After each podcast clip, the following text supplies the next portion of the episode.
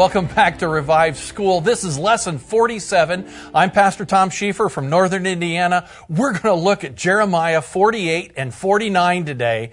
And let me tell you, there is so much here that we're really going to really dig into these prophecies against the nations, but we're not going to get there just yet. I want to do, so you know where we're going today, I want to do a bit of an overview and hit on a couple of things, and then we're going to dig in as we have time and come to the restoration at the end of chapter 49. Kevin, would you put up the, uh, the map of the Neo-Babylonian Empire? Because a lot of what we're doing today is based over the number of the nations. But as I was even preparing, I had this sense that sometimes we've got to take a moment just to understand who is who and who's playing with whom and what's happening. We talk a lot about Damascus.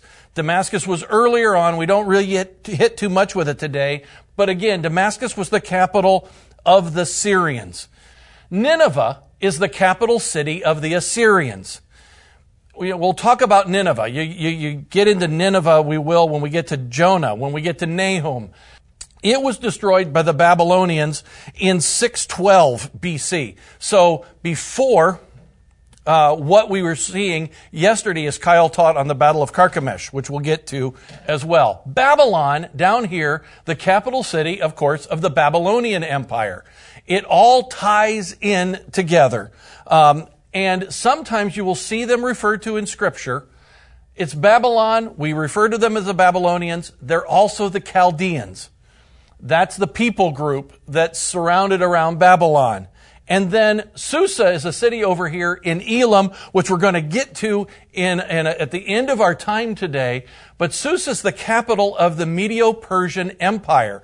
King Cyrus, everything we've learned about Cyrus, in Isaiah and in Jeremiah and everything that is to come, here's the capital city. This is also the city that houses Queen Esther and everything that happened in her time. So much later, uh, obviously, but that's all part of Elam, which becomes part of what Jeremiah is going to decree and go for uh, in the midst of it. So we're into the oracles of judgment on the nations. Yesterday, Kyle hit on Egypt. And, and we kind of skipped over the judgment on the Philistines, but there is so much here today. Um, I came across a commentator that made a statement about Jeremiah's oracles. And what the commentator said was Jeremiah's oracles may be ancient, but they are not archaic. They are for us today. We need to understand these same things and these same truths of God. Um, all of the prophets are coming along, and as Jeremiah makes his prophecies for, for the nations, understand this. Understand all the way through that Yahweh is a holy God for all nations. Yahweh is the holy God for all nations. That's the undergirding. He's going to bring comfort to Judah. We saw some of that yesterday. He's going to bring comfort for Israel. He is going to bring comfort for all nations as well. And we're going to see that today. This is the undergirding that we have to have for both chapter 48 and 49, and as we get into 50 and 51 with Babylon. Uh, another description that I heard about these prophets that I just really appreciated from Gordon Fee was the description that the prophets were covenant enforcement mediators. They wanted to make sure this holy God and the covenant and every word that he had to share is going to be enforced. It's going to be held true. So we're going to go through a number of different countries today. And he's going to start just to give you the outline of where we're headed. First, we begin with Moab. Moab gets chapter 48 basically all of chapter 48. And so there's the prophecy in the word on Moab. Moab trusts in themselves, but they're going to be destroyed by Babylon. And then we're going to see at the very end of 48, there is a restoration. Secondly, the next country is Ammon. Into chapter 49, verses 1 to 6. Much shorter oracle on them. Ammon goes up. They take the whole region of Gad for themselves. But they're going to become a heap because they reached beyond their own natural borders and what they were taking, and they took land for the people of God. But they're also going to be restored. Then we have Edom. And we're going to take a look at Edom as much as we can. And that's also in chapter 49, picking up at verse 7 all the way to 22. Edom, their wisdom's going to depart and they're going to get picked like grapes. No word of restoration. Damascus comes in. That's part of why we needed to look at Damascus today, because even though they're um, they're off the playing board per se, they still have a role to play, and there is a word from God for them. Uh, it's not always very good. In fact, their palaces are going to become desolate. Not destroyed, just desolated. Then there's, this is going to be a fun little word that we're going to take a look to Kedar and Hatzor. Different than the rest of them. Generally, they don't come up on the radar, and we're going to see why, because there are a lot of nomads and unwalled cities, but there is something important enough that God wants to make sure that word is also given to them, and all their camels and all their possessions are going to be plundered. And then we wrap up today with Elam. In verse in chapter 49, verses 34 to 39, and we're going to see how this comes to play. You're going to see an element where they're going to be enduring four destructive winds, but a word of restoration that we need to hang on to with our whole word of covenant. Now, I have to ask myself as I look at these countries, as I see them on the map, Where's Christ in these chapters? I, I started out my study and, and, and reading through and, and wrestling through where is Christ? Because that's our goal with Revive School is to find Christ in all of the Word of God. And in these chapters, where is Christ? Well, we've got to be intentional, and that's why I want you to see the big picture here for all of these verses, because we're not going to be able to do them all, but for you to read into them. And, and I encourage you to break them down as much as you can in your study. As you go reading through all of these verses, it just starts to uh, churn and, and, and blur. Stop and pause and understand what's the context for each of these judgments because there's a word from God who's a holy God for all nations, for each and every one of us in all times. And then there's some specifics in the midst of this that I think we're going to be able to hit on, but this revelation at the end of these two chapters of the presence of God. So let's begin with Moab. Moab gets all of these verses. Uh, verse 1 about Moab. This is what the Lord of hosts, the God of Israel, says. When the prophets speak, this is direct download from God. Brothers and sisters, we need to understand this, and I've been wrestling with this uh, even in, in our own ministry. The Old Testament prophets got direct downloads from God. If they were false prophets, they were killed. But true prophets spoke with a direct download from God, and it was held with the equal authority as of Scripture because it wasn't written down beforehand. It was as they spoke it, and this is the word of the Lord. So when he says to Moab, this is what the Lord of hosts, the Lord of the angel armies, the God of Israel says, Woe to Nebo, because it is about to be destroyed. Kiriathaim will be put to shame. It will be taken captive. The fortress will be put to shame and dismayed.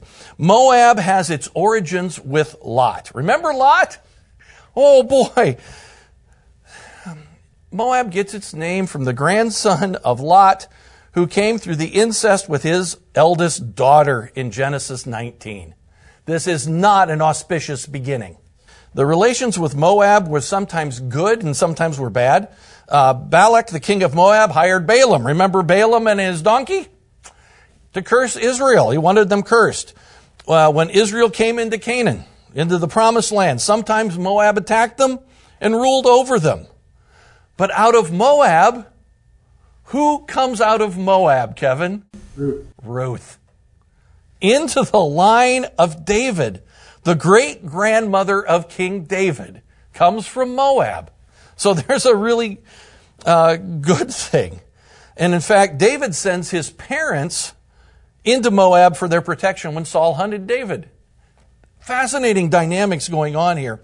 Uh, David, as king, sometimes fought and defeated Moab. Uh, they became a vassal to Israel, but sometimes they would rebel. God has got a lot of issues with Moab. Uh, we see this in Jeremiah here, of course, but also remember Jeremiah 27. Moab comes up. We've already seen that. We saw that Moab was part of the focus of Isaiah in chapters 15 and 16. And in fact, Jeremiah here sounds a lot like Isaiah, and it's 140 years later.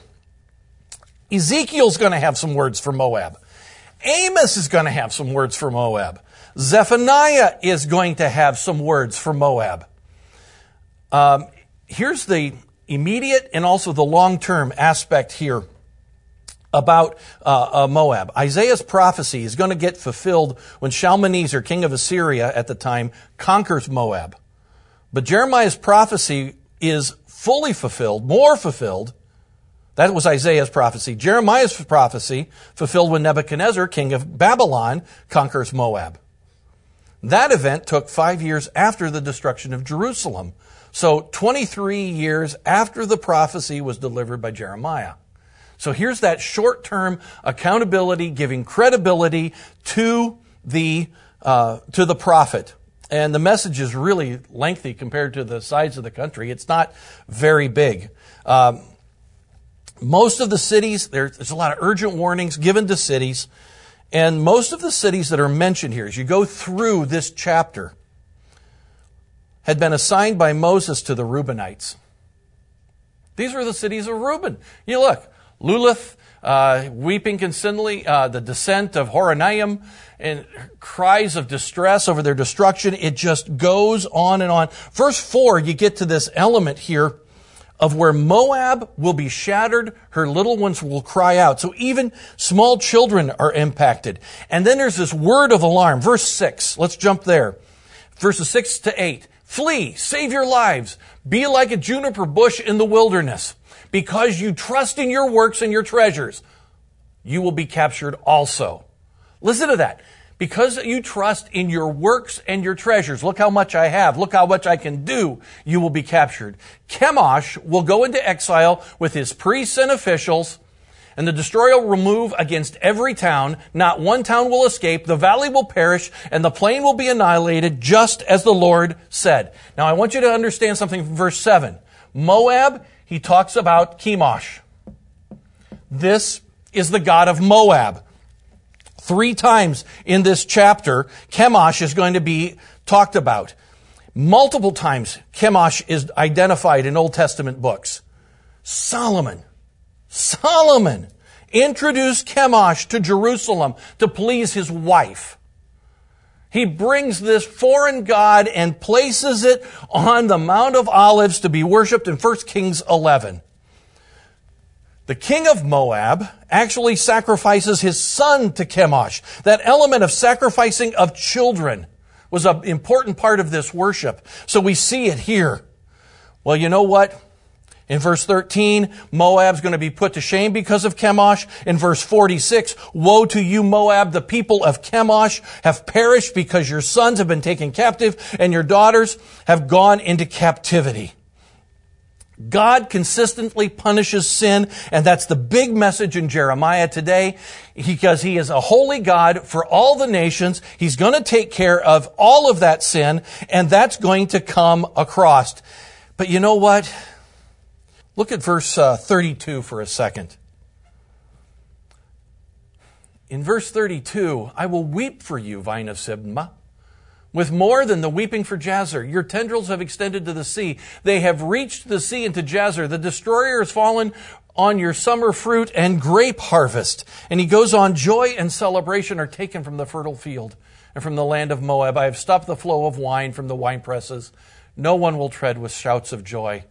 The shouting is not a shout of joy. There is a, a, a grieving that goes on and it goes on all the way through. But he gets very serious halfway through, about verse 26. We're going to go back up to 26 so you can see this seriousness here. Make him drunk because he exalted himself against the Lord. Moab will wallow in his own vomit, and he will also become a laughing stock. Wasn't Israel a laughing stock to you?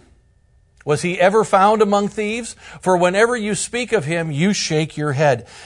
Jeremiah points out that they laughed at Israel, but everything that happened to Israel is going to happen to them. And he's going to be swooped in and destroyed. Verses uh, 40 on to 46 all talk about that destruction. We don't have time to get to it today, but there is hope. Notice the hope, verse 47. Yet I will restore the fortunes of Moab in the last days. This is the Lord's declaration. The judgment on Moab ends here. There's hope. He goes on to Ammon, six verses. Ammon also traces its origin to Lot. Again, another grandson or son of Lot born to him by his youngest daughter in that incest aspect. The Ammonites lived on the east side. They're not on our map here, but here on this east side, today, modern day Jordan. In fact, because Ammon was the people group and the capital and how it was identified, the capital of Jordan today is Amman. It highlights that this was the area of the people of Ammon. Ammon engaged in a lot of war in the days of Judges with, with Israel. We don't have time to get involved in that, but boy, they, they were all in the midst of it. They were playing both sides against the middle. They played both sides with Babylon, and that leads to their destruction. Verse 49, uh, chapter 49, verse 1. This, about the Ammonites, this is what the Lord says. Does Israel have two sons? Is he without an heir? Why then has Milcom disposed Gad and his people settled in their cities? Milcom. Uh, look, let's go on to verse 2 for a second. Yeah, and then we'll come back to Milcom. This is, the days are coming. This is the Lord's declaration when I will make the shout of battle heard against Rabbah of the Ammonites. It will become a desolate mound and its villages will be burned down. Israel will dispossess their dispossessors, says the Lord.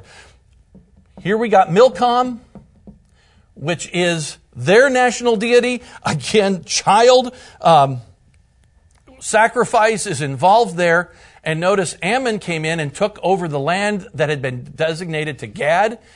So the dispossessors are going to be dispossessed. God's going to come in and restore. But there's also restoration for Ammon. Let's go to verse 6. But after that, I will restore the fortunes of the Ammonites this is the Lord's declaration.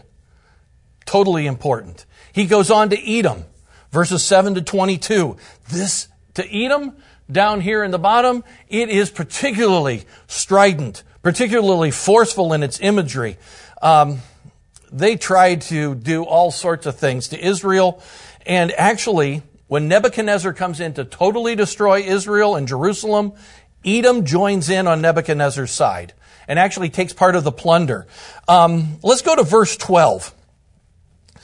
Uh, and we'll look at 12 and uh, 13 just to give you a sense of this word.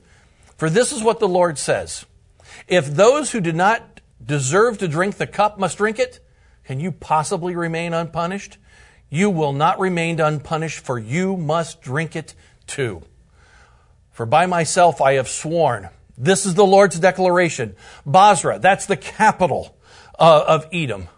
Bozrah will become a desolation, a disgrace, a ruin, and a curse, and all her cities will become ruined forever. There is treachery.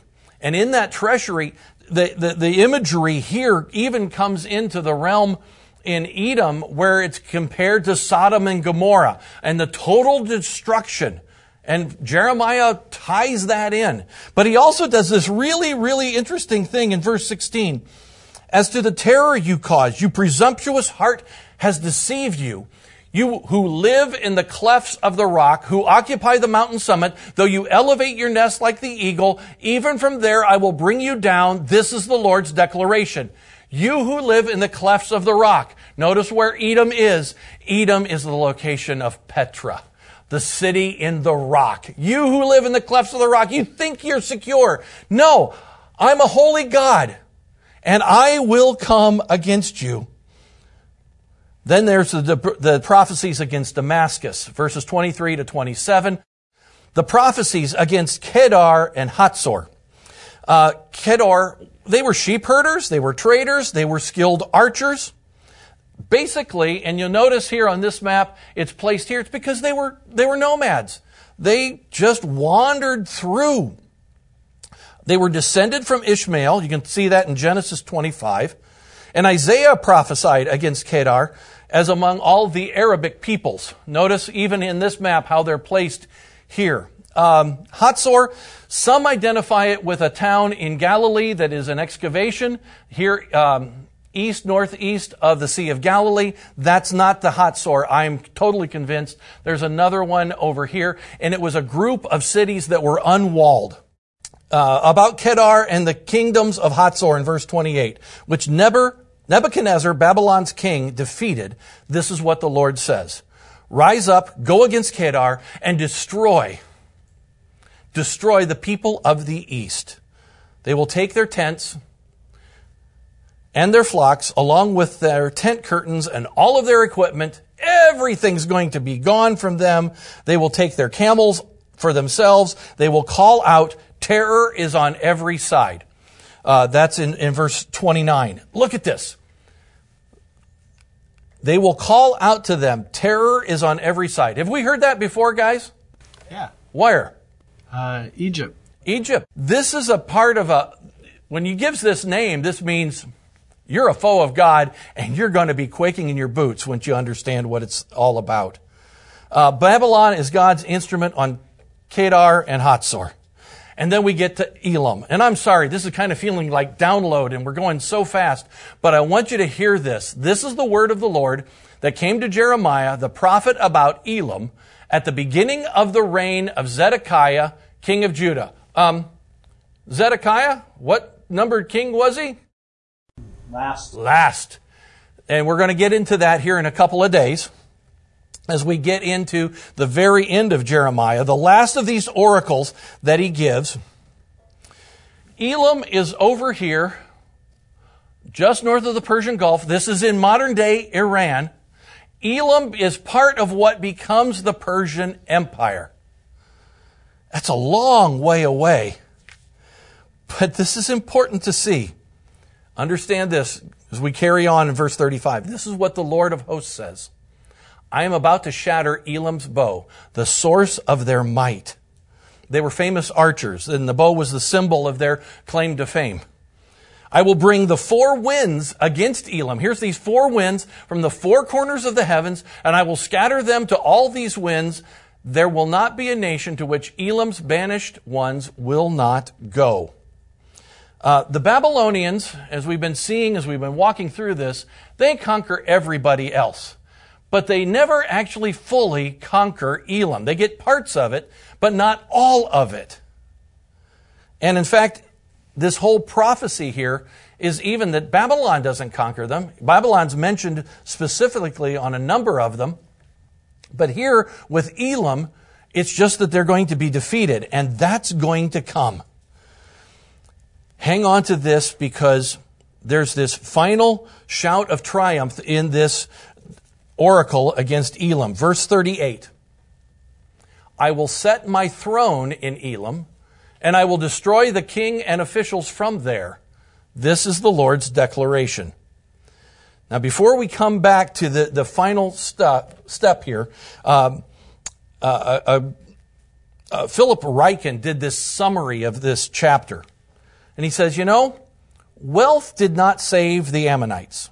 They were not able to buy their way out of judgment. Wisdom did not save the Edomites, nor did their military might. Fame did not save the Arameans, hence in Damascus, because God is no respecter of persons. Independence did not save the Bedouins, these sheep herders and the unwalled cities. God found them in the wilderness and destroyed them just the same. Weapons did not save the Elamites. But there's something very fascinating as we get to the end of these two chapters. In the last days, I will restore the fortunes of Elam. This is the Lord's declaration. This was partially fulfilled in 539 BC when Elam, with Susa as its capital, became the center of the Persian Empire. The Persians were starting to build their power up, and they actually joined with Babylon in that Battle of Carchemish that we've already talked about. But the Medes and the Persians joined together to form this great empire, the Medo Persian Empire. Cyrus becomes their king. And so there's a partial fulfillment. But I think there's a greater one. Kevin, would you go to Acts chapter 2, verses 7, 8, and 9? The Holy Spirit at Pentecost has been released. And they're in absolute awe. Listen to this. And they, the people there, were astounded and amazed, saying, Look, aren't all these who are speaking Galileans? How is it that each of us can hear in our own native language? Parthians, Medes, and Elamites. Medes and Elamites. Those who live in Mesopotamia and Judea and Cappadocia, Pontus and Asia and all the rest. But notice, Medes and Elamites, they are actually given word that Elamites, Medes, even with this judgment from Jeremiah, the Elamites are in Jerusalem at the day of Pentecost. They are touched by the Holy Spirit of God. This is where Jesus is here. Here comes the sign of the new covenant. I got to show you something that just hit me as we were going through and looking at Mindy's painting, the painting for Jeremiah and the broken pot, all of the destruction, all of the judgment that he brings. But in the last days, there is a restoration. There's a restoration from God that's going to be coming. And we go to Second Corinthians and I just saw Mindy's painting of Second Corinthians and the broken pot with the Holy Spirit shining out because the Elamites are there. They're there at Pentecost. There is a restoration that's coming. Yes, there's judgment. It's broken, but God puts the pot back together and it shines forth the Holy Spirit of God because Yahweh is a holy holy God and is over all the nations and he's going to change everything. Some of them, most likely, at that day in Jerusalem, received Jesus Christ and the Holy Spirit in them and went back and started sharing Jesus. There's a prophecy against Moab and there's restoration. There's a prophecy against, from Jeremiah against Ammon and there's restoration. And here is the most incredible restoration that we can see. A revival potentially is Jeremiah actually saying in the new covenant, there's a revival in all of the most horrible lands. Well, there's more to come because we're going to focus for two chapters on Babylon. And the study continues tomorrow. God bless.